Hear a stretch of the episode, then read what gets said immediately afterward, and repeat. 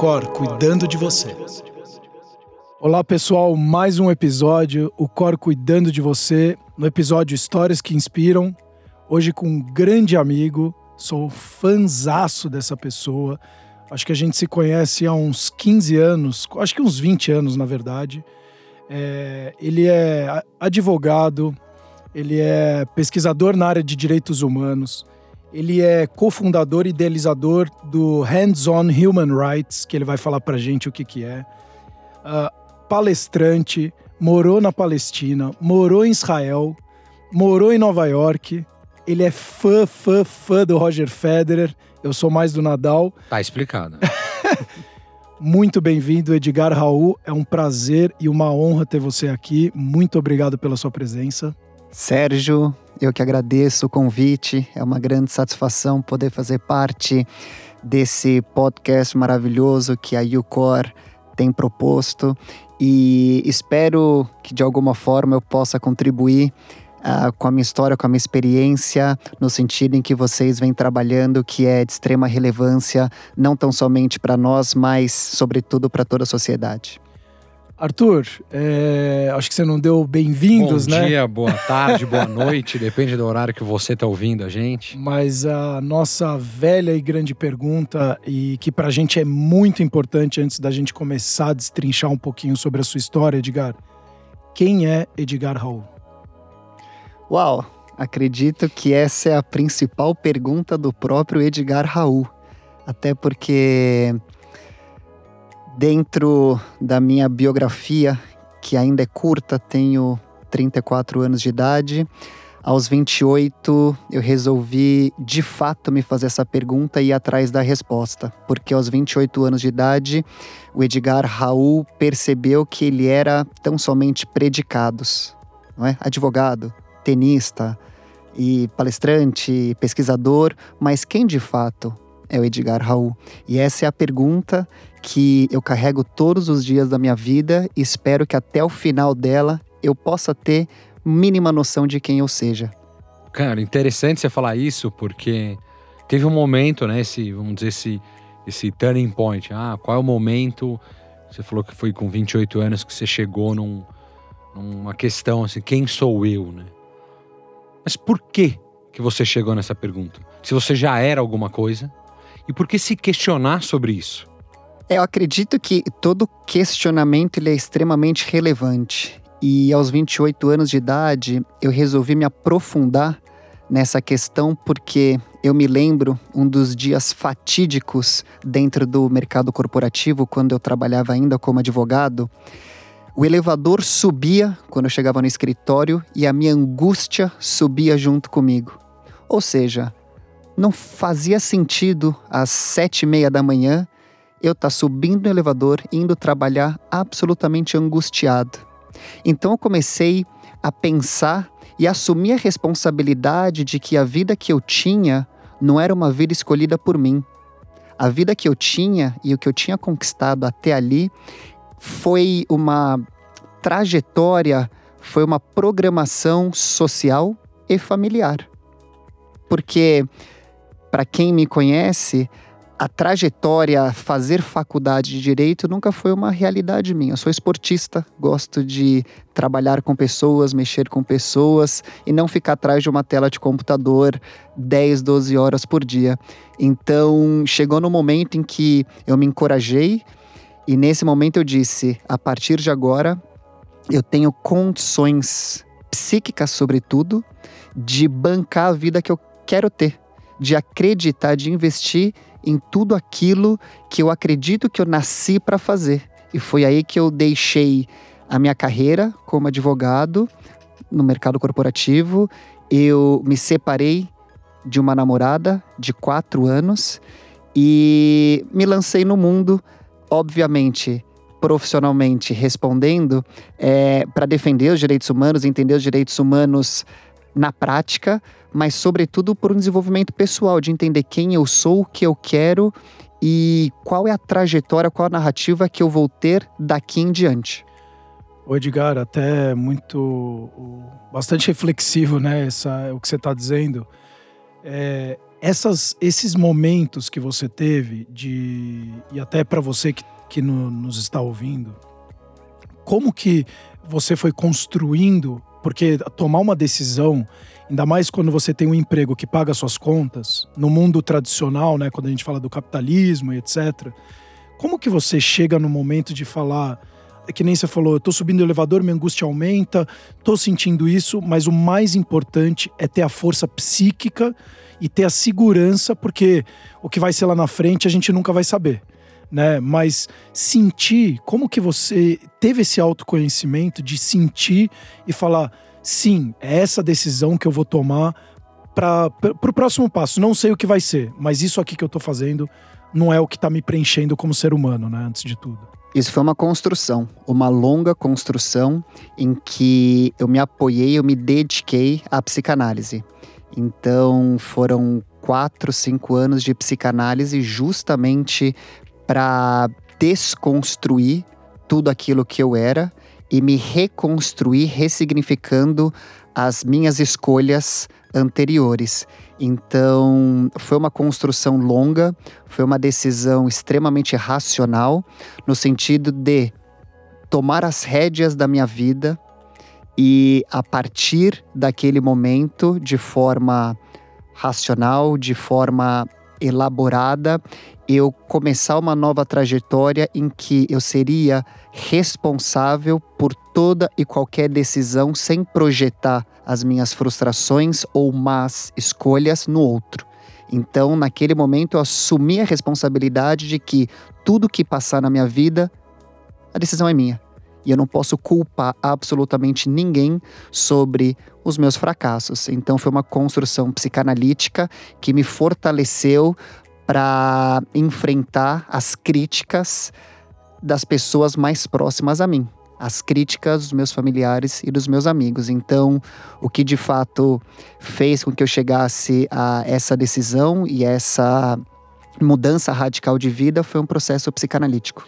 Então, para você que está que tá escutando o que o Edgar está falando, e a gente aqui, né, Arthur, a gente fala muito no projeto da Alcor do autoconhecimento, para a gente ter sucesso em qualquer coisa que a gente faça, a gente precisa se dedicar muito. E aqui eu acho que é uma prova muito legal. A gente vai destrinchar ainda a respeito do, de tudo que o Edgar veio tá conquistando e a trajetória dele. Mas você viu que ele precisa de fato se dedicar para conseguir tomar uma atitude dessa, uma decisão tão importante como essa, porque essa é uma decisão que vai dar o próximo passo da vida dele, talvez por 5, 10, 15, 20 ou 30 anos. Então, se aprofunde, se, se você tiver condições, vá atrás de um profissional que também te dê um suporte para poder uh, te ajudar nessa trajetória. Mas, de novo, qualquer decisão, qualquer coisa importante da vida, a gente precisa tomar com muito carinho e precisa se dedicar para isso. Um, até, assim, estou ouvindo aqui e vou pensando, né, assim, quando você falou da sua biografia, enfim. 28 anos, você, putz, foi um processo, fez psicanálise, enfim. Você viu e, ou descobriu, reconheceu algum indício de tudo isso que você viveu, vamos dizer, pós 28 anos, desde quando você era criança?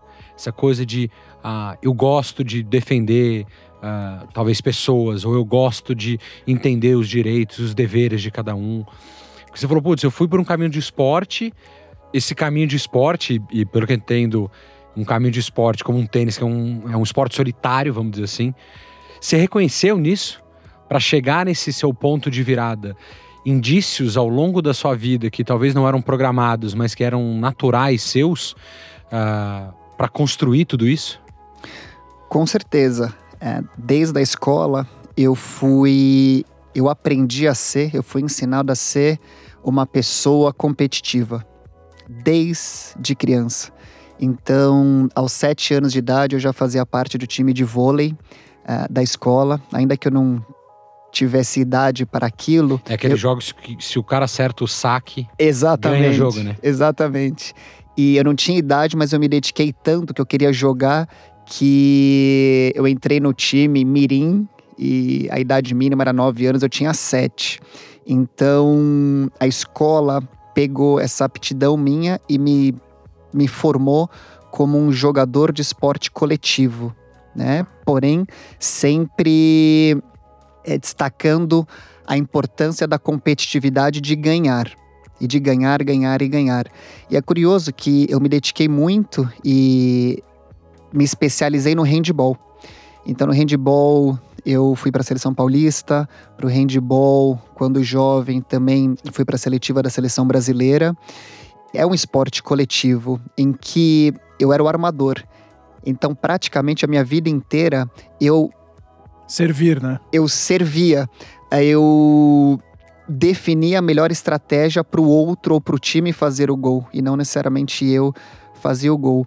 E o curioso foi que a minha formação ela veio muito do esporte, desse espírito coletivo, até quando eu comecei a jogar tênis. E o tênis me trouxe uma nova perspectiva, e essa é a grande beleza do tênis, que por ser um esporte individual, o tênis ele faz com que você lide e tenha que resolver todas as questões que passam dentro de quadra sozinho. Então, na hora do match point, o seu braço treme, seu coração dispara, você começa a passar um milhão de coisas na sua cabeça, você às vezes não acredita que você pode estar ganhando um jogo difícil. Ou seja, a questão física, tô cansado, tá doendo, tenho dor, você tem que lidar, você precisa superar, porque não vai ter ninguém ali, como no handball tem outros companheiros. Mas respondendo agora especificamente a sua pergunta, eu me formei uma pessoa competitiva. E isso eu aprendi a ser. Não era algo interno meu, porque eu sempre fui uma pessoa mais colaborativa e não competitiva. A exemplo disso, a minha mãe recentemente me relembrou de que aos 12 anos de idade eu alfabetizei os porteiros do meu prédio. Era uma coisa que eu gostava de fazer. Eu não conseguia entender como eu sabia fazer soma, subtração, escrever meu nome e algumas frases, e eles mal sabiam escrever o nome deles.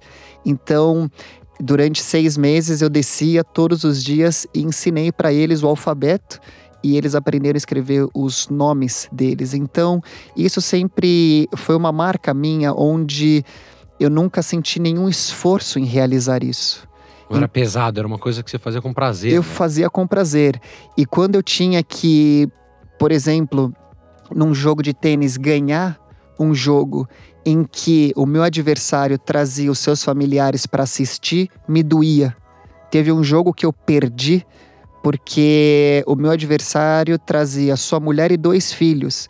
Então, cada ponto que eu fazia, eu lembro do sofrimento dos filhos e da mulher e dele, que amava também tênis e super se dedicava àquele esporte. Então, naquele momento, entendi que não fazia sentido eu ganhar aquele jogo, porque eu ganhar significaria eu feliz e quatro pessoas tristes. Então eu assumi a minha tristeza justamente para deixar quatro pessoas felizes. Ou seja, é, eu sempre fui uma pessoa mais colaborativa, porém o mundo me moldou competitivo, uma pessoa competitiva. Então hoje eu consigo, dentro daquilo que eu entendo ser o meu estilo de vida ser colaborativo a maior parte do tempo e competitivo tão Quando somente necessário. no momento em que eu preciso ser. E aí eu acho que faz total sentido essa na hora que o Arthur mencionou a respeito do turning point 28 anos. E aí quando você tomou essa decisão, o que que surgiu de, do novo Edgar ou então dessa nova trajetória, né? Porque assim, deve ser difícil você ser advogado e com esse perfil, essa é uma, uma visão minha, não sou advogado, obviamente, porque você tem causas, independe da área, enfim, que você vai não contra, mas você vai a favor do seu cliente, obviamente tem sempre um, uma outra parte. Eu fico pensando como uh, você conseguia lidar também com isso, né? Assim, aí você chega com 28 anos e fala, cara, não, é esse, eu preciso mudar a minha vida porque eu quero. Porque eu nasci ou porque eu vejo como vocação, né? E outra, né, Arthur? E, e contra muitas vezes o pai, a mãe. É, você é louco, o que, você tá fazendo? Quem você acha que deveria você mais estudou, te apoiar, é. em geral, é quem mais vai te criticar no começo. Talvez porque ela tem medo que você sofra, porque você tá indo pro incerto, porque é você estudou advocacia e você é um você advogado tá agora. maravilhoso. Como você, é que nem o, a família de médicos, né? Mas você é um médico. Como que você vai abrir mão disso? Conta pra gente um pouco dessa mudança e encarar as pessoas, e principalmente as pessoas que te amam e que você ama, e falar: não, eu tô certo disso. Os próprios medos, porque provavelmente. Mesmo você teve sabendo que você disso. poderia falhar, né? Porque às vezes a gente acaba não tomando decisões com medo de falhar, e aí aquela outra pessoa vai falar: não te falei. É, esse foi um, um ponto crucial que a psicanálise me trouxe. Ela me preparou e eu me preparei para ter a capacidade de frustrar todas aquelas pessoas que me apoiaram e que investiram em mim. Ou seja, pai e mãe nos apoiam e investem em você. Então, até hoje, o meu pai não entende muito bem o que eu fiz e o que eu faço. A minha mãe entende 100%. E eu compreendo a decisão do meu pai, porque realmente eu não estou seguindo os moldes, O script. Tradicional, né? É, o script tradicional. tradicional. Então, se a gente pegar o mundo jurídico, que é o mundo que eu estava inserido, o advogado, ele ele cria a verdade de fato, que não é muitas vezes a verdade real. A realidade de um processo, ela se dá em relação aos fatos que os advogados trazem para o processo. E não necessariamente esses fatos são reais. Ou seja, eu me sentia como. Eu fazia parte de um grande teatro. De um grande teatro. Sendo que eu sempre busquei transformar a realidade real, não a de fato. Não criar fatos dentro de um processo, e sim mudar a realidade, como o daqueles porteiros. Então, profissionalmente, a decisão não foi muito difícil porque eu não me vejo como um advogado que trabalhe dentro dos moldes do mundo corporativo. Não me vejo assim. Agora, é, também não me via como uma pessoa 100% financeiramente dependente daquele mundo, porque eu tenho outros atributos que não seja a advocacia. Então eu estava muito confortável para tomar essa decisão, mas muito desconfortável de frustrar aqueles que estavam próximos a mim, que são próximos a mim.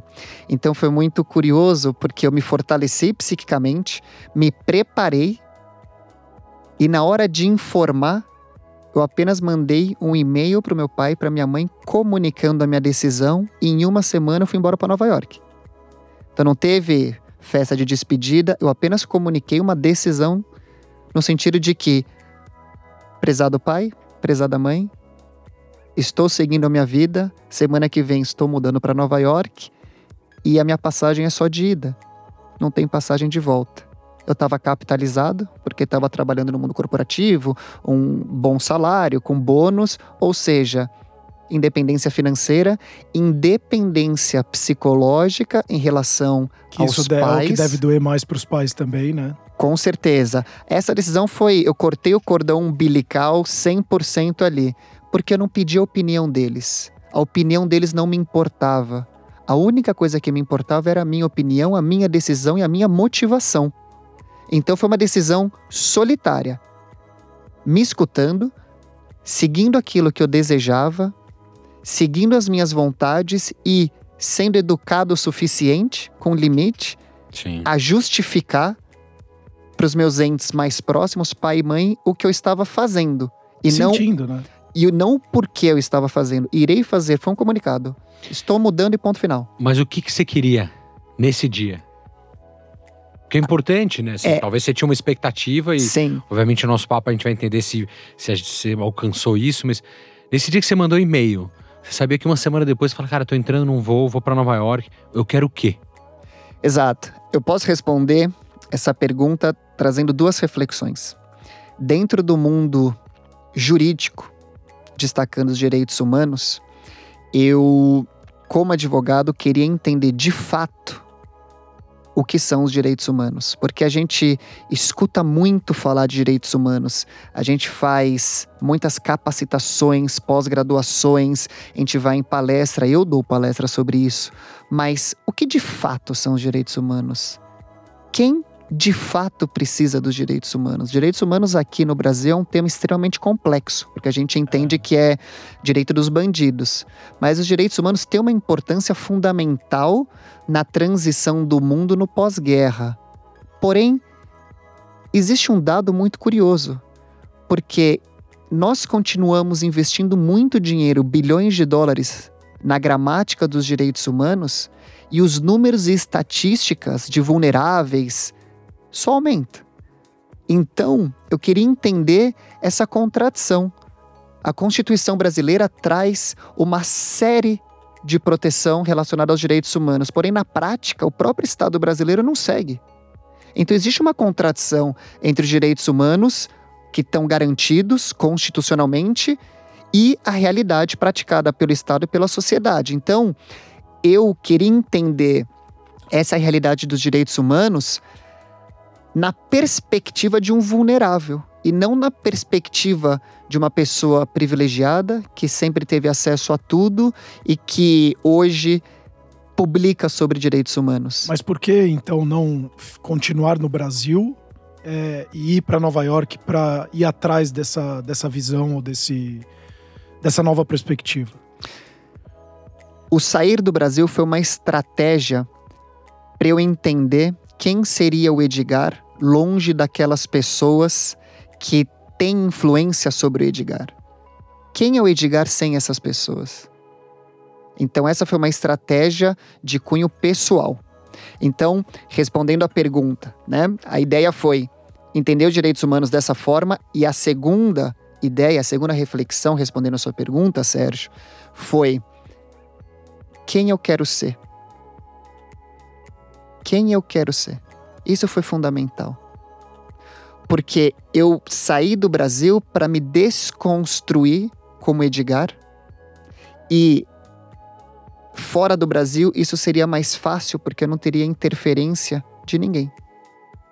A solidão, a opção pela solidão nesse momento foi estratégica para eu seguir aquilo que eu queria seguir sem influência de ninguém. Ou seja, o meu projeto de vida definido aos 28 anos de idade e que segue até hoje é melhorar como pessoa. É curioso que quando eu falei com meu pai, meu pai perguntou: "Ah, quais são seus projetos de vida?". Eu falei: "Melhorar como pessoa". E ele me respondeu: "Tá bom, que mais?". né? Eu falei: "Uau, melhorar como pessoa significa melhorar como profissional, melhorar como amigo, como, como filho, como um companheiro, como um cidadão". Então, além dos direitos humanos, eu queria de fato me desconstruir para me reconstruir. Por que, que o Edgar, aos 28 anos, entendia que árabe e muçulmanos são terroristas? Que quando ele está parado no farol na cidade de São Paulo, um negro se aproxima, ele fecha o vidro.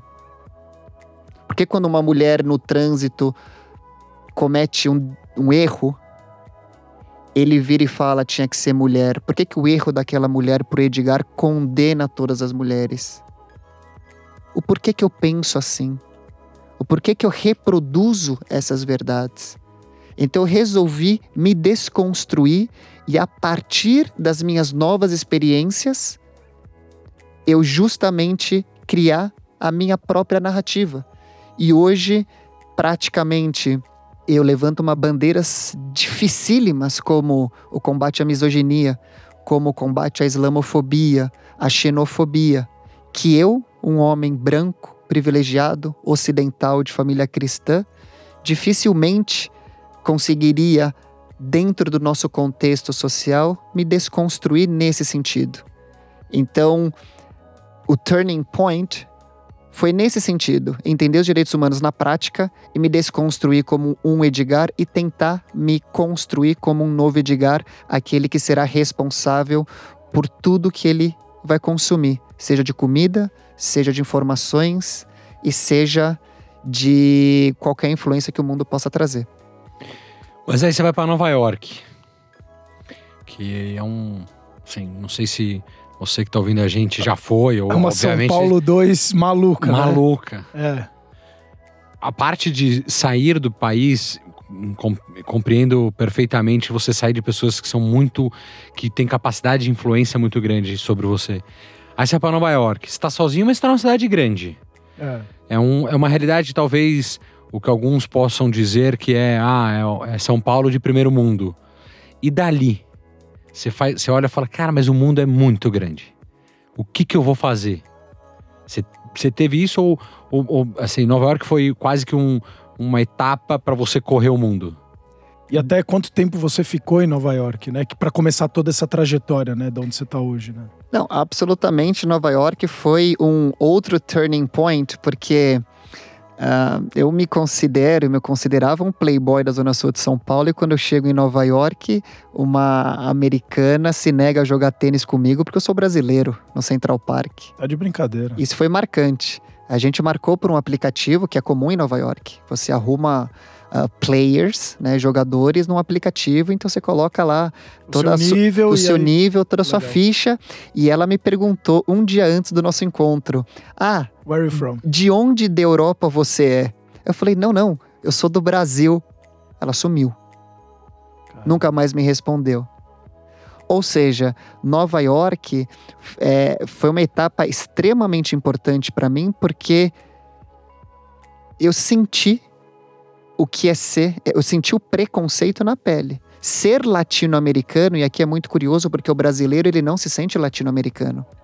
O brasileiro se sente europeu, é, norte-americano, o que ele não se sente é latino-americano, e nós somos latino-americanos. E lá, essa realidade dos latino-americanos também me, me abarcou. E foi muito duro, não poder jogar tênis porque eu era um latino-americano. Foi muito duro quando eu cheguei para os diretores da Amnesty International e disse: Eu quero ser mais hands-on, mais mão na massa. Eles olharam para mim e disseram: Você é brasileiro, não é? Então faz uma festa, levanta dinheiro, dá para gente que a gente sabe ser hands-on. E daí que nasce a Hands-on Human Rights. Tá de brincadeira. A Hands-on Human Rights nasce justamente de uma agressão que eu sofri em Nova York. Eu querendo, aos 28 anos de idade, transformar o mundo, aquele idealismo do jovem, posso mudar o mundo, posso parar uma guerra, posso fazer o bem. Isso foi cortado de vez em Nova York. Isso foi muito curioso. Você é um latino-americano, irmão. Você não tem nada a contribuir. Nossa, você não é dark. É verdade que você é brasileiro, mas você parece italiano, espanhol, Raul. Raul é francês, de origem francês. Né? É engraçado você falar isso, Edgar, porque quando eu fui para os Estados Unidos com 15 anos, isso eu tô com 37, vou fazer 38. E você me fez lembrar uma coisa que eu tinha esquecido há muito tempo. Eu fui falar com um americano e aí ele falou: onde você mora, né? Where are you from? Aí eu falei: eu moro no Brasil. Ele falou: mas. E isso foi legítimo dele, por conta de informação que é que nem você está indo atrás para buscar informações para entender direitos humanos, etc. Mas você mora em cima de árvores? Você só come banana? E aquilo realmente me machucou de uma forma que eu falei, cara, você não tem noção quem é o Brasil. É São Paulo, a capital, e o Rio de Janeiro, as praias, é, é economia, a indústria, o tanto que a gente tem para oferecer, né? E como é o que você falou, determinados estereótipos ficam enraizados, que é o caso do negro, que você fecha o vidro, que você se sentiu exatamente dessa forma, né? Quando a mulher é, só podia ser mulher. E muitas vezes, infelizmente, eu às vezes acabo até falando isso. Pô, só podia ser mulher, até minha esposa briga comigo. É, mas é uma coisa que está contextualizada, está enraizada na nossa cultura, né? Então, pô, muito legal você trazer isso, porque traz umas vivências que de fato vão criando cicatrizes, né, dentro da gente, que vão nos moldando da forma que a gente é hoje, né? Não, com certeza. E Nova York, por ser uma cidade absolutamente cosmopolita, ela traz isso. É um grande desafio que eu. E que deveria abraçar muito mais é, e melhor. Internacional, cosmopi. É, to, todo mundo que tá lá. Mas é, ela é, ela tem um preconceito, talvez velado, por mais que ela seja cosmopolita e você conheça pessoas do mundo inteiro, cada um tem a sua história lá, né? E cada um tem seu grupo. Tem. Isso é muito curioso, porque. Os animais andam em grupos. Pode perguntar para qualquer amigo que, de vocês que mora em Nova York, pergunta quantos amigos nova-iorquinos eles têm. Provavelmente nenhum. nenhum Provavelmente eles têm amigos europeus, eles têm brasileiros amigos latino-americanos, brasileiros, mas nova-iorquino não vai ter. Né? Ou se tiver, a incidência é muito baixa. Então há uma separação. Então Nova York, infelizmente, traz esse lado perverso do ser humano. Né? Esse lado de fato agressivo, violento do ser humano. Então, foi chocante no sentido de que eu fui para lá imaginando trabalhar em conjunto com as nas sedes das grandes organizações Que eles vão te receber humanitárias. de braço aberto. Ai, mas De- Não, vai Mas jogar um- um tênis, bater uma bolinha. de final de Exatamente. semana. Bater uma Não, não bola, vai. terra mais da um liber- voluntário, olha que bacana. Terra da Liberdade, É, Direitos Humanos. o sonho americano. as sedes dos, das grandes organizações humanitárias estão lá e para não dizer que eu fui mal recepcionado, eu fui recepcionado, mas foi uma catástrofe, uma catástrofe assim. Advogado, 28 anos, vindo do Brasil, esquece. Esquece. Você não, aqui você não vai fazer absolutamente nada porque você não é qualificado. O suficiente. Ou se você quiser fazer, vai carregar aquelas pilhas de caixa, porque o brasileiro em Nova York é multitask, É isso. faz tudo, né? Não é só o job description, não, a gente faz tudo, a gente se adapta a tudo. E é muito curioso, porque a gente lá lava prato e quando volta pro Brasil, dá esporro no garçom que deixou o nosso garfo Sim. cair no chão. Então é uma contradição Você vai muito pros grande. parques dos Estados Unidos, não joga coisa no chão. Exato. Por quê? Porque aqui é, ninguém joga. Exato, Mas aqui você joga no Brasil? Exato. uma Então Nova, antítese, né? Então, Nova York foi uma grande triagem.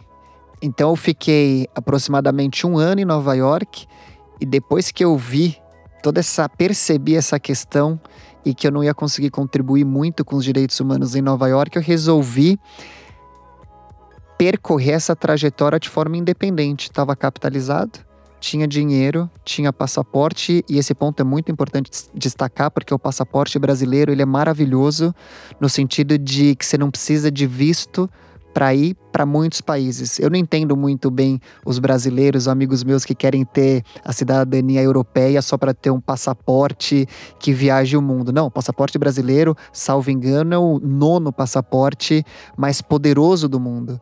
O brasileiro, infelizmente, precisa de visto para ir para os Estados Unidos, mas, por exemplo, os meus amigos europeus Muitos países nem visto, né? Exato. O- em- meus amigos europeus, eles ficam com inveja minha quando eu falo que eu não preciso de visto para ir para a Rússia, por exemplo.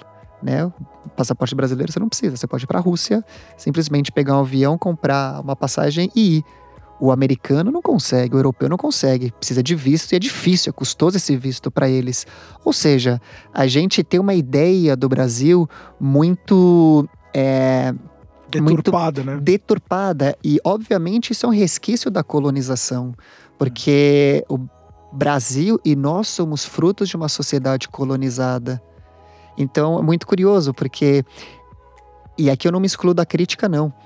A, a minha decisão de ir para Nova York e de ir para o exterior também se deu sabendo que se eu fizesse algo no exterior ia ter muito mais relevância, porque afinal é no exterior, é nos Estados Unidos, é na Europa A gente dá mais valor, né? a gente dá muito mais valor, porque um currículo, por exemplo, os meus amigos, quase todos fizeram especializações, mestrados, doutorados fora, porque é uma decisão econômica, financeira, porque se você volta de uma especialização e coloca no seu currículo especialização, é, LLM, é, PhD em Yale, em Oxford, em Cambridge, o seu salário vai triplicar.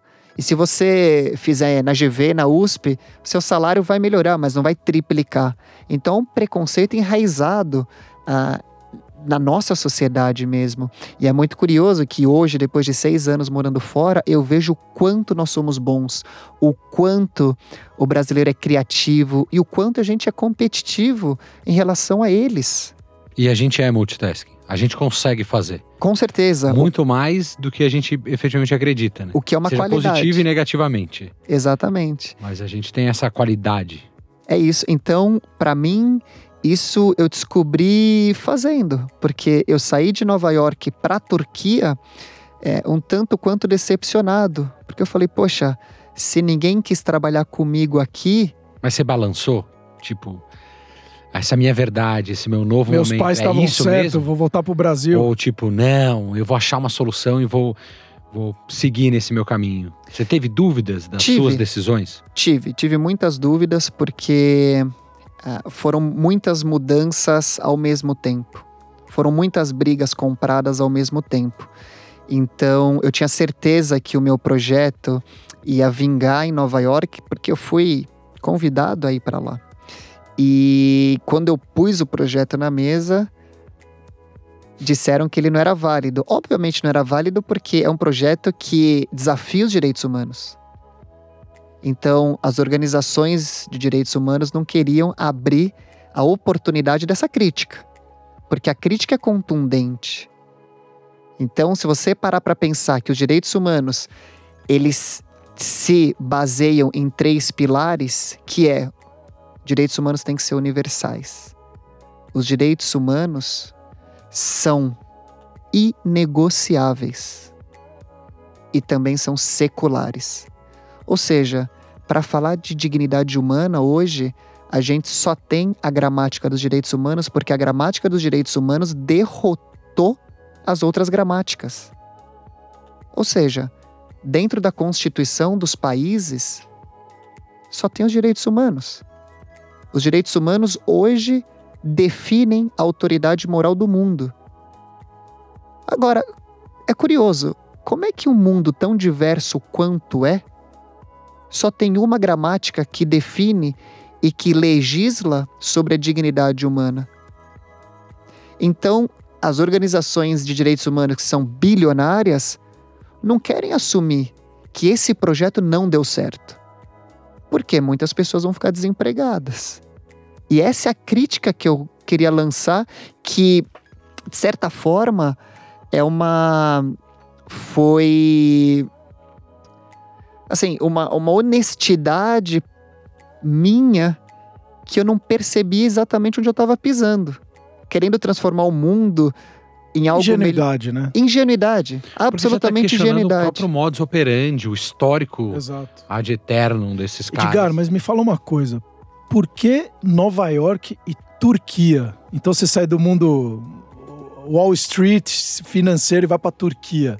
Por que que houve essa, essa decisão, né? Depois dessa decepção, não sei nem se decepção, mas enfim, desses momentos marcantes que você teve aí de preconceitos, etc, em Nova York.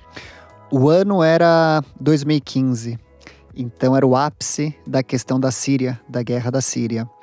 E essa era a notícia dentro do mundo dos direitos humanos mais emergenciais. Né? Então, alguma coisa tinha que ser feito dentro da Síria e também fora da Síria, obviamente.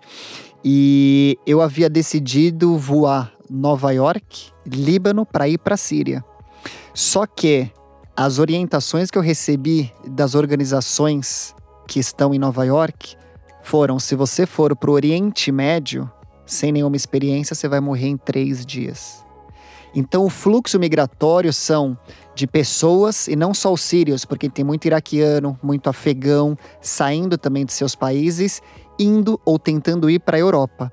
Então, o fluxo é Oriente Médio, passa pela Turquia, aí atravessa o Egeu e chega na Grécia. Então, a Turquia é como se fosse um corredor. E a minha decisão de voar Nova York e Turquia é, foi no sentido de ir para uma etapa intermediária da crise. Ou seja, não vou para a guerra, eu vou para um país que recebe as pessoas que estão vindo da guerra. Então, falando da minha segurança, a perspectiva era que na Turquia eu estaria mais seguro. Então, esse foi o motivo pelo qual eu fui para a Turquia. Eu fui me deparar com a crise, mas não num ponto de extrema violência que é dentro da guerra, mas num segundo ponto que já é essa primeira fase de acolhimento. Tá, sei. e aí quando aí você fala assim, eu vou para Turquia e aí você fica quanto tempo nesse processo de Turquia, até para não morrer em três dias, enfim, como você falou. Mas como que é esse processo, né? Então. É, e Turquia não é Istambul, ah, vou na capital ser feliz. Provavelmente você deve ter ido já para uns para uns para umas cidades ou para alguns polos que recebem refugiados. É, então a ideia qual que foi? Eu saí de Nova York, fui para a Turquia para trabalhar como se fosse um voluntário independente. Então chegando na Turquia, eu fui atrás dos refugiados que ali estavam, e o número da Turquia é muito grande, à época eram acima de 2 milhões de refugiados, e começar a interagir com eles uh, buscando entender a história deles, o que eles precisavam, por que, eles estavam ali, o porquê que eles não estavam indo para a Europa. E, e ter esse contato direto com a crise humanitária, né? Eu e eles diretamente. E então a ideia era eu trabalhar como um voluntário independente. E as histórias foram catastróficas que eu escutei. Né? Uma das histórias mais marcantes foi quando eu encontrei na, numa das praças ali em Istambul uh, um, dois homens do Afeganistão. E o Suleiman, ele me disse sobre a história dele. E ele destacou: tá vendo aquele homem ali, Edgar? O nome dele é o Akram. Nós tentamos viajar da Turquia até a Grécia, até uma ilha grega. Só que o nosso barco quebrou, afundou. Parte da minha família, acredito eu, porque eu não tenho informações, foi resgatada pela guarda costeira grega e nós fomos resgatados pela guarda costeira turca. E no momento que ele foi resgatado, ele não sabia nadar. E ele ficou flutuando em cima de um corpo. No momento que ele foi resgatado, ele pediu, exigiu que as autoridades pegassem aquele corpo para ele ver quem salvou a vida dele. E quando as autoridades tiram aquele corpo da água, é o filho dele. É o filho dele. E o Suleiman, quando me dizia isso com as lágrimas nos olhos, ele falou: enquanto eu acolhia o Akram, mal eu sabia se a minha mulher que estava grávida de seis meses, afundava naquele mar ou estava sendo resgatada pela guarda costeira grega. Ou seja, são milhares de casos desse tipo que acontecem diariamente. E eu ali, como defensor dos direitos humanos, eu ali como voluntário independente, com todo aquele idealismo de um jovem idealista, com toda aquela propriedade física, capacidade física disposto a ajudá-los. Eu ajoelhei e disse: não é possível que isso esteja acontecendo. Não é possível que não se coloque uma balsa para eles atravessarem. Não é possível que os países neguem os vistos para essas famílias e para esses indivíduos. Não é possível há uma falha aqui, nossa, como seres humanos. Porque nós estamos permitindo que essa, essa catástrofe aconteça diariamente. Então dali eu saí e disse para o Suleiman: Quer saber? O meu passaporte permite que eu vá até a Grécia atrás da sua mulher. E eu vou. Então eu saí da Turquia e fui tentar encontrar a mulher do Suleiman. E fui para as ilhas gregas e passei meses nessas ilhas gregas, buscando informações sobre a mulher do Suleiman, mas também observando de perto como as grandes organizações humanitárias trabalham, observando de perto como as autoridades europeias trabalham, assistindo diariamente e convivendo com a população europeia que ali recepcionavam os refugiados. E um dia, quando eu estava numa das praias dessa ilha grega chamada Lesbos, mostrando a forma que os refugiados chegavam da Turquia em botes. Chegou um bote diferente, porque normalmente os botes chegam com os refugiados entre aspas felizes por terem alcançado finalmente o país que defende direitos humanos, Grécia, União Europeia. E por outra parte, os voluntários e as organizações humanitárias que estão ali para recepcioná-los e também felizes por assistirem pessoas vivas ao atravessar o Egeu. Só que esse bote, ele chegou de forma diferente, estranha. E quando ele abarca na praia, um pai sai com uma filha no colo. E para todos nós da praia, essa filha estava sem vida. Ou seja, é uma situação muito difícil. Uma coisa é você recepcionar refugiados que chegam com vida, outra coisa é você recepcionar uma criança sem vida. E naquele momento, todas as organizações humanitárias travaram. Os próprios especialistas, Cruz Vermelha, Médicos Sem Fronteiras, ninguém conseguiu abordar esse pai. E esse pai veio até mim e me entregou a sua filha. E eu aceitei. E com aquela criança no meu colo, a crise fisicamente me tocou. Com aquela criança no meu colo, de aproximadamente 3, 4 anos, eu olhei para cima, independente de quem professa formalmente alguma fé ou não, eu pedi ajuda para tudo que existe nesse universo e no mundo. Porque aquilo não é lógico, aquilo é injusto. Uma criança daquela não merece passar por aquilo. Não merece, tá errado. E essa indignação desse episódio fez com que, ao invés de eu voltar pro hotel, tomar meu banho quente e jantar minha comida, eu arrumasse a minha mala e eu partisse com eles na trajetória para dentro da Europa. Porque trabalhar como um voluntário independente não era suficiente para entender a escala da crise. Não era suficiente. Que entrar é, um, é, uma parte, né? Agora ele tinha um caminho também a percorrer. Entra... Desde seus países de origem até. Exato. Ou seja, eles já estavam no terceiro país. Saem de um, vão para outro, Turquia. Saem da Síria, vão para a Turquia. Da Turquia atravessam para a ilha grega, certo? Da ilha grega pegam um barco de 10 horas até chegar na capital Atenas.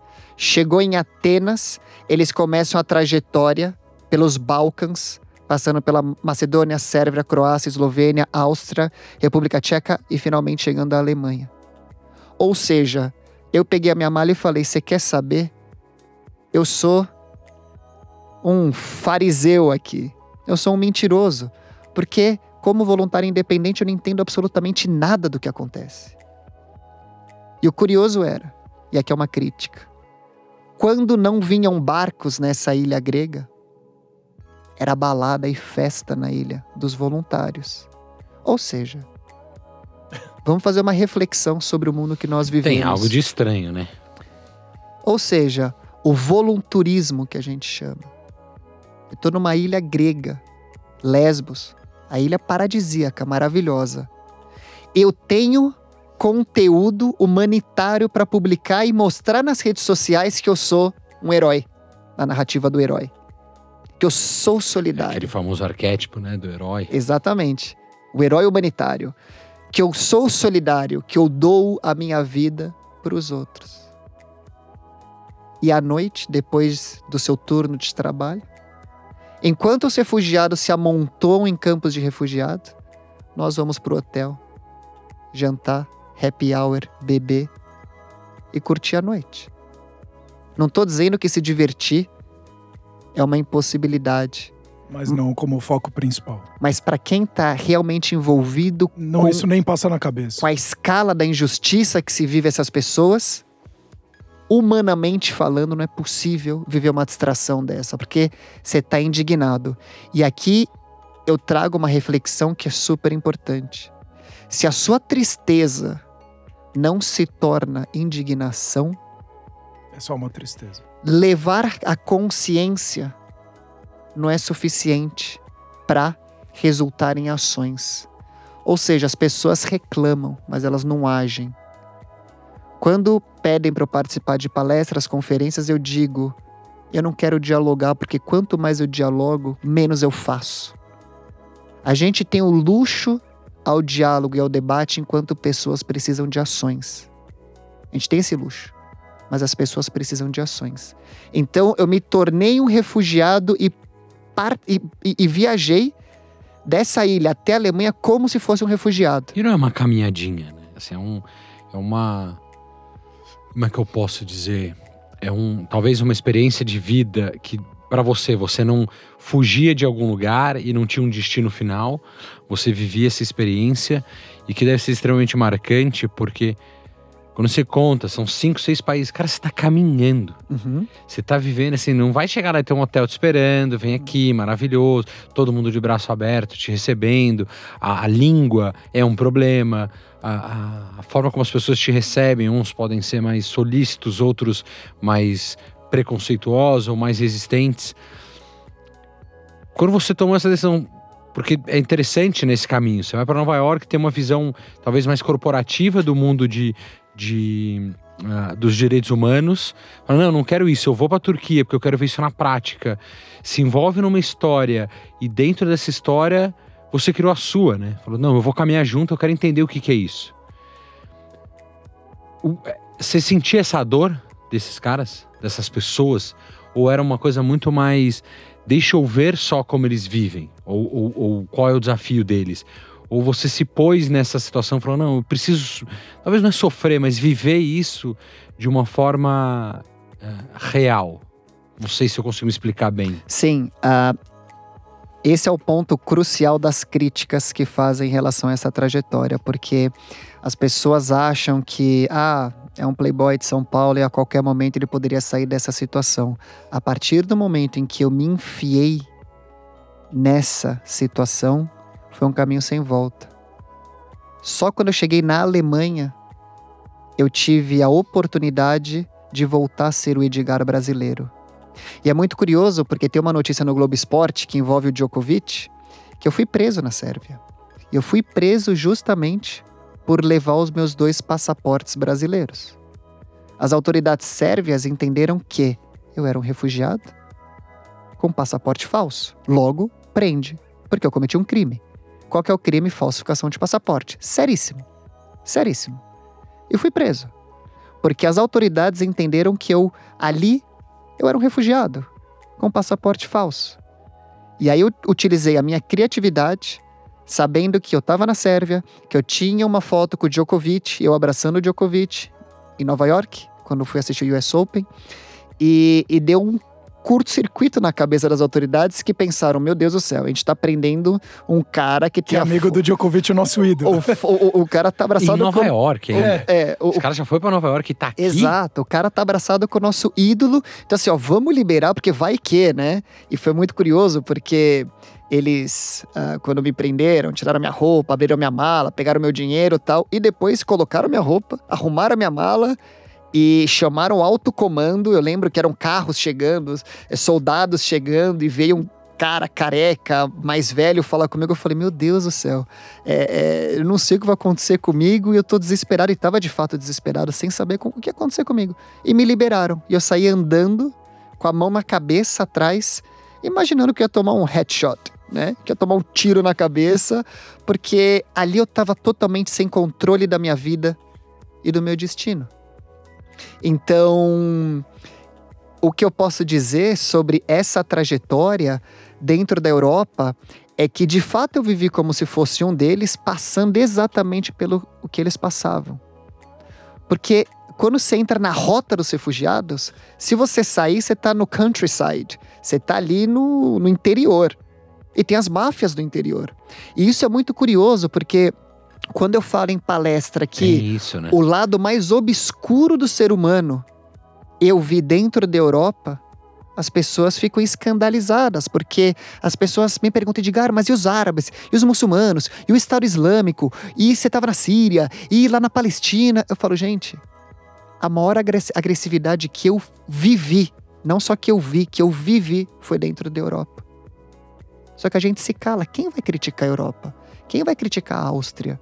Quem vai criticar a Alemanha? É fácil criticar a Síria. Mas e nós? Foi a minha discussão quando eu cheguei na Alemanha, tive a oportunidade de conversar com o embaixador alemão, e eu disse para ele: se você exporta arma e munição, você tem que importar pessoas, é natural. Ninguém quer ficar aonde a bomba cai. Eu falo por experiência própria. Ninguém quer ficar. Faz muito sentido isso. Ninguém quer ficar. Ou seja, numa das reuniões com as Nações Unidas, perguntaram a minha opinião como especialista e não, eles me, pelo fato de eu ter vivido isso, não só dentro da Europa, mas quando eu vivi no Oriente Médio também, passei pela Síria e tal, me perguntaram, Edgar, qual é a sua opinião? A minha opinião é clara e ela é inferior a um minuto de exposição. Porque é muito simples. Nós permitimos a guerra depois nós enviamos ajuda humanitária e depois nós reconstruímos o país. Ou seja, é uma fonte de renda. São três fontes de renda. Permitir a guerra, a guerra gera muito dinheiro. Depois, envio ajuda humanitária. Eu sensibilizo toda a população, dizendo: olha, coitado, a vítima, a criança, tal. Eu me aproprio do sofrimento do outro para ganhar dinheiro. Sendo que as vítimas, os refugiados, eles dizem: a gente não quer ser filmado. A gente não quer que vocês mostrem o nosso, a nossa vulnerabilidade, a nossa fragilidade. Eu quero que vocês mostrem o nosso lado bom. Eu sorrindo, eu próspero. Ser refugiado significa que você foi expulso, você teve que sair. Mas está sendo o seu país. Exato. É, e, e, não é país por ser país, mas é sua casa. Exato. É uma coisa que. Não, e contra a sua vontade. Né? Se você está é ouvindo a gente, imagina vontade. você ser obrigado a sair daqui, seja do lado do Brasil. Você, você é obrigado a sair. Você tem que ir, talvez, para Argentina, Peru, Colômbia, qualquer outro lugar.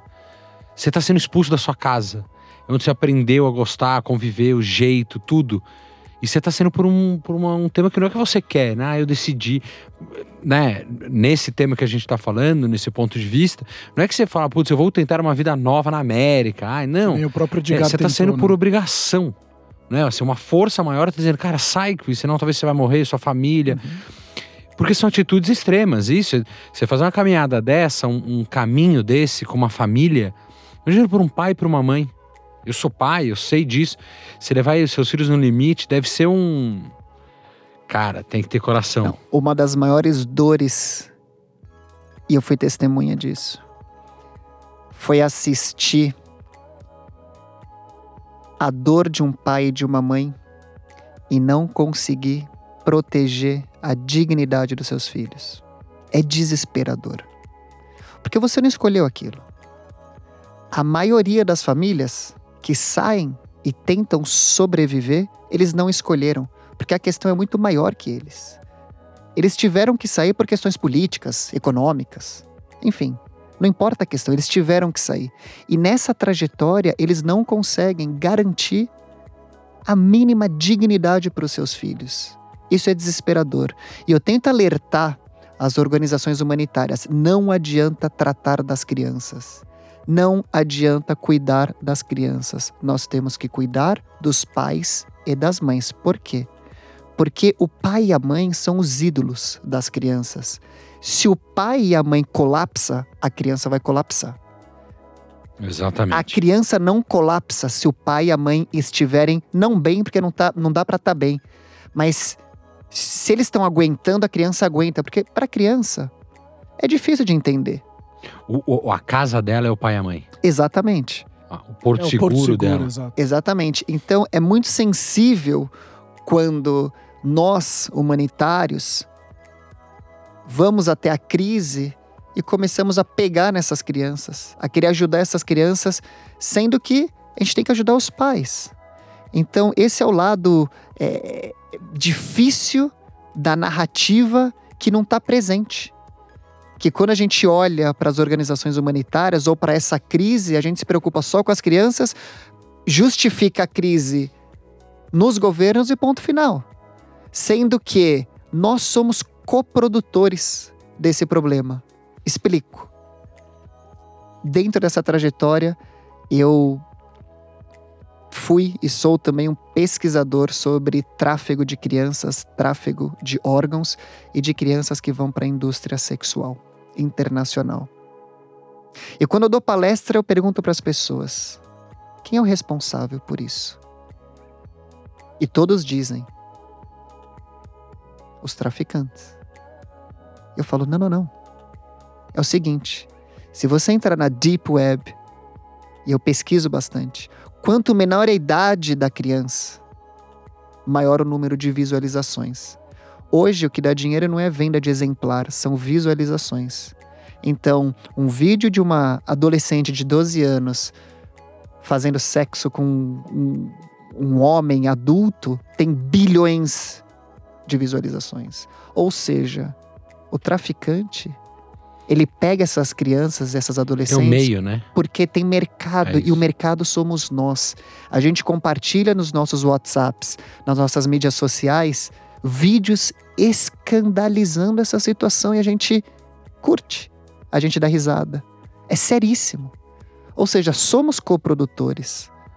É fácil projetar e falar o problema é de um governante, o problema é de um grupo específico, o problema é de todos nós, porque somos coprodutores. É até uma referência que eu sempre falo pessoalmente. Por que, que é, as pessoas compram coisas piratas? Hum? Eu falo, se você não comprar, ah, mas o não sei o que é caro. Então significa que não era para você ter. Você não precisa comprar. Se financia, não é. Ah, é só comprar uma coisinha pirata, não tem problema. Mas se todo mundo pensa assim, o problema é maior.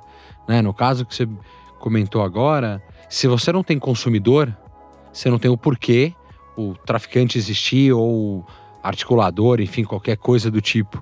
Uh, sempre tem um, um, benefício final, né?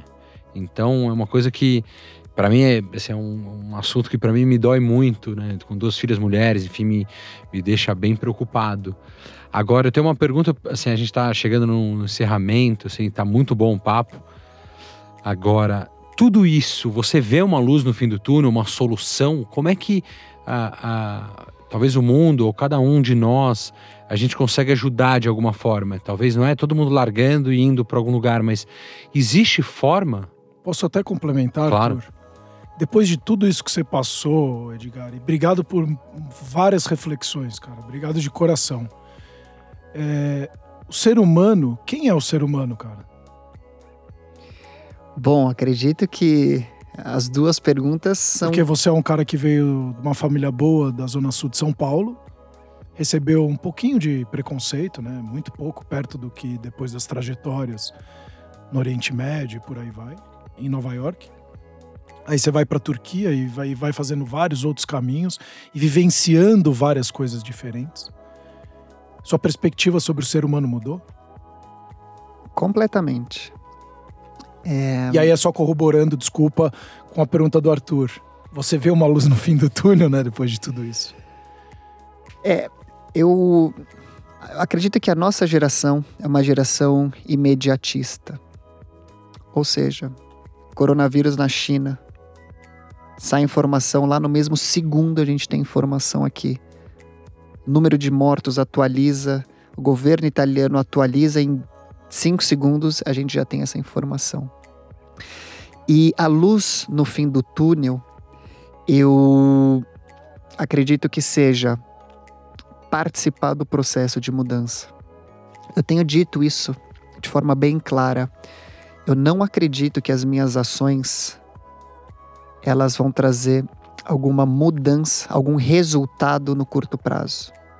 Provavelmente a geração dos meus filhos, se eu tiver filhos, não verão essa mudança.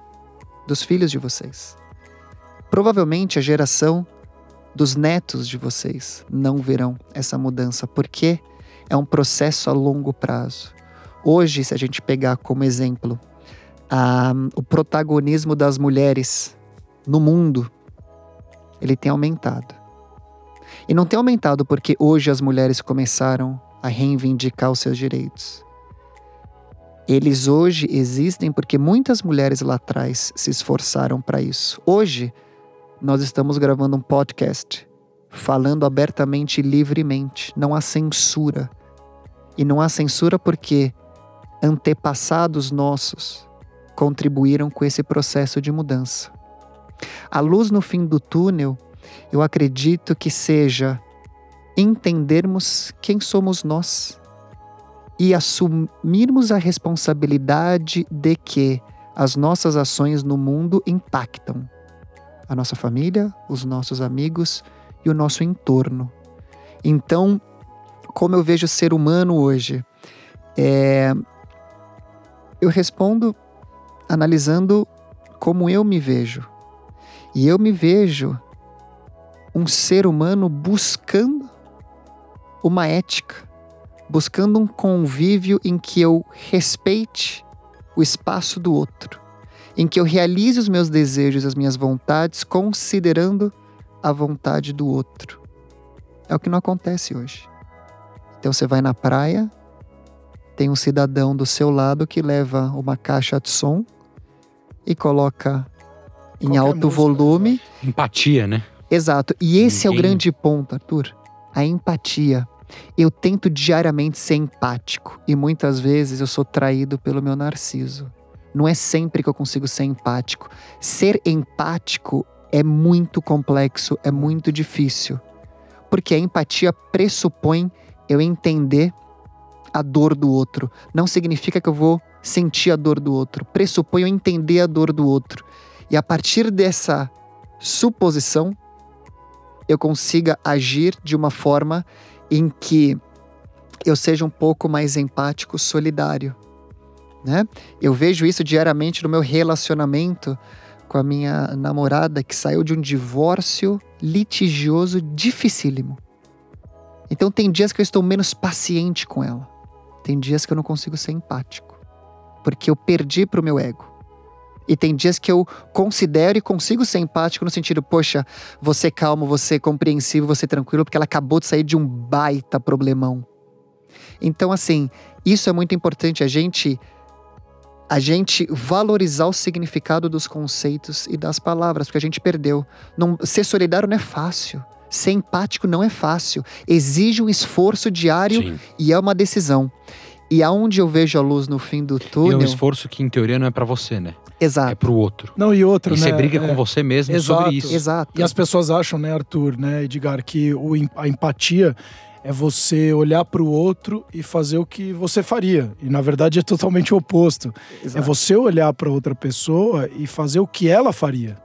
Então, como você falou, olhar a dor é você entender de contextos, é você entender de cultura, é você entender de meio social que impactou aquela pessoa em agir daquela forma, para aí sim você tentar pressupor alguma coisa, né? Ou, né? Enfim. Não, com certeza. E para finalizar e fechar essa questão da luz do fim do túnel, é muito curioso, porque eu sou brasileiro, morei nos Estados Unidos, morei na Europa, morei na Turquia e morei no Oeste Asiático, que a gente chama de Oriente Médio, mas hoje eu já uh, mudei a nomenclatura porque Oriente Médio tem, muito, Oriente Médio tem muita carga pesada, muito Exato. preconceito.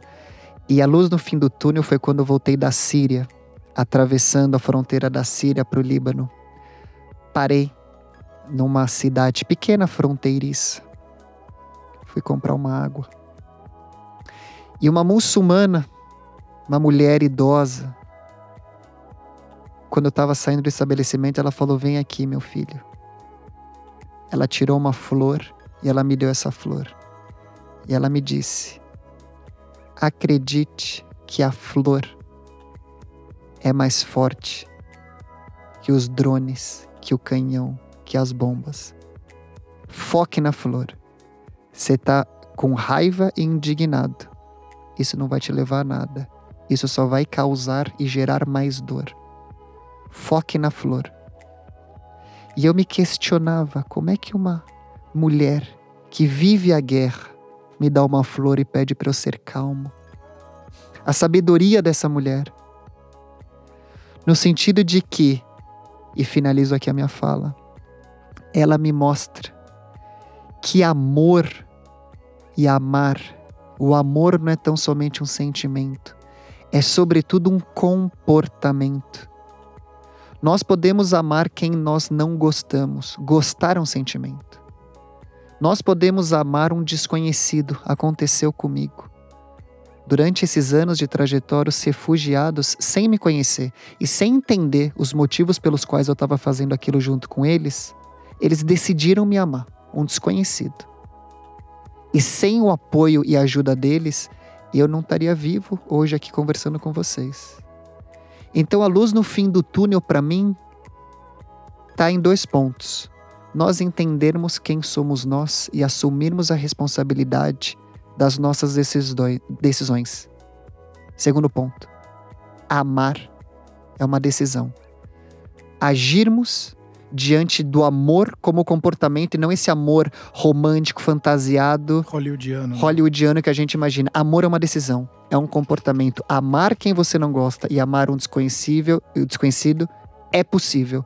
Eu tenho certeza que se entendermos isso, que é complexo e é difícil, porque é um entrave e é um contraponto direto com o nosso ego, com o nosso narciso. Mas se entendermos isso, a gente pode ter uma luz no fim do túnel e talvez daqui a 4, 5, 6, 7 gerações viver num mundo um pouco mais pacífico. A gente já estourou o tempo, mas eu, é, essa pergunta eu preciso fazer. Porque quem, né, você que está acompanhando a gente até agora, você tem contato com essas pessoas? você sabe que o que, aconteceu com essas pessoas, as, as marcantes ao longo dessa sua trajetória?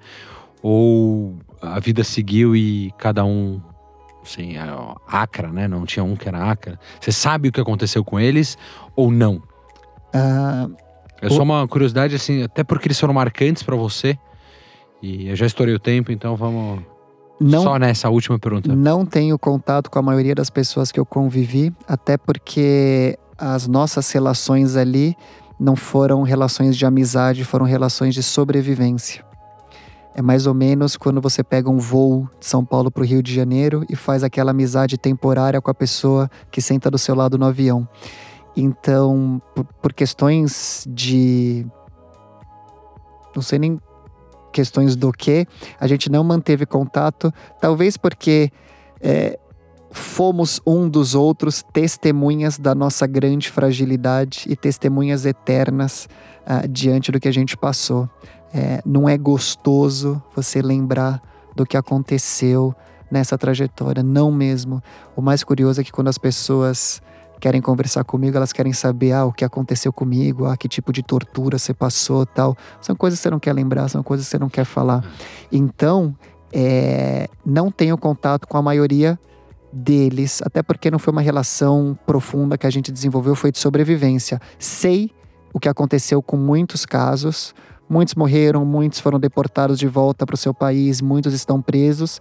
Mas hoje eu tenho um grande amigo que é uma grande referência para mim, que é um refugiado também, que é o Mohamed Abu Jayab, e é uma grande referência para mim. É...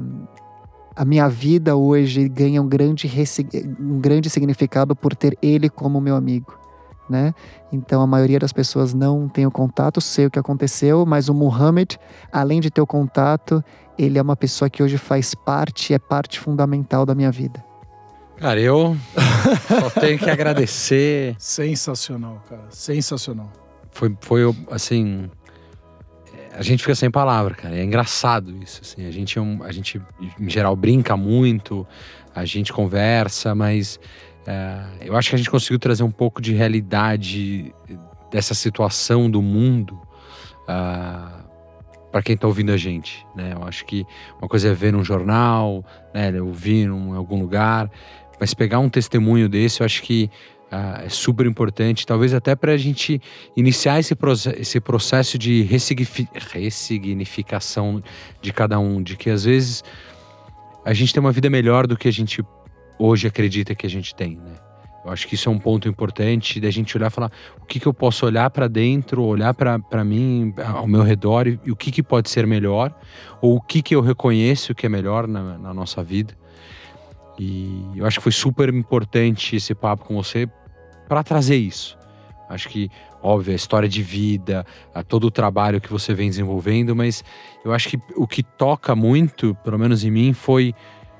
Cara, eu acho que eh, a gente tem muito mais coisa do que a gente hoje dá valor e que a gente precisa dar valor.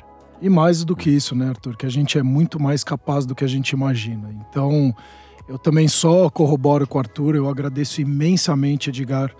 É, tô cobrando o nosso tênis ainda, que você não quer bater uma bola comigo. Então eu já falo aqui, ó, publicamente. Mas, cara, me tocou demais o coração. É uma reflexão bastante profunda. Mas uh, e deixar essa mensagem para você. É, olhe as coisas do seu dia com amor e não se vitimize na sua vida. Você é responsável pela sua vida. Ela pode estar tá ruim, ela pode estar tá uma desgraça, ela pode estar tá com vários problemas, mas você consegue e tudo na vida é um ciclo. As coisas vêm e passam. Quanto mais você olhar com bons olhos e mais você agir, mais rapidamente ou melhor a sua vida vai ficar. Muito obrigado você que está nos ouvindo. Baixe o nosso aplicativo, é, escute os nossos podcasts, nossos conteúdos. É, sempre que a gente puder, dê feedback, tudo que a gente puder fazer para ajudar você a dar o primeiro passo ou ter uma visão melhor da vida, a gente vai poder ajudar. Edgar, obrigado. Arthur, obrigado. obrigado. O Cor cuidando de você. Obrigado. O Cor cuidando de você.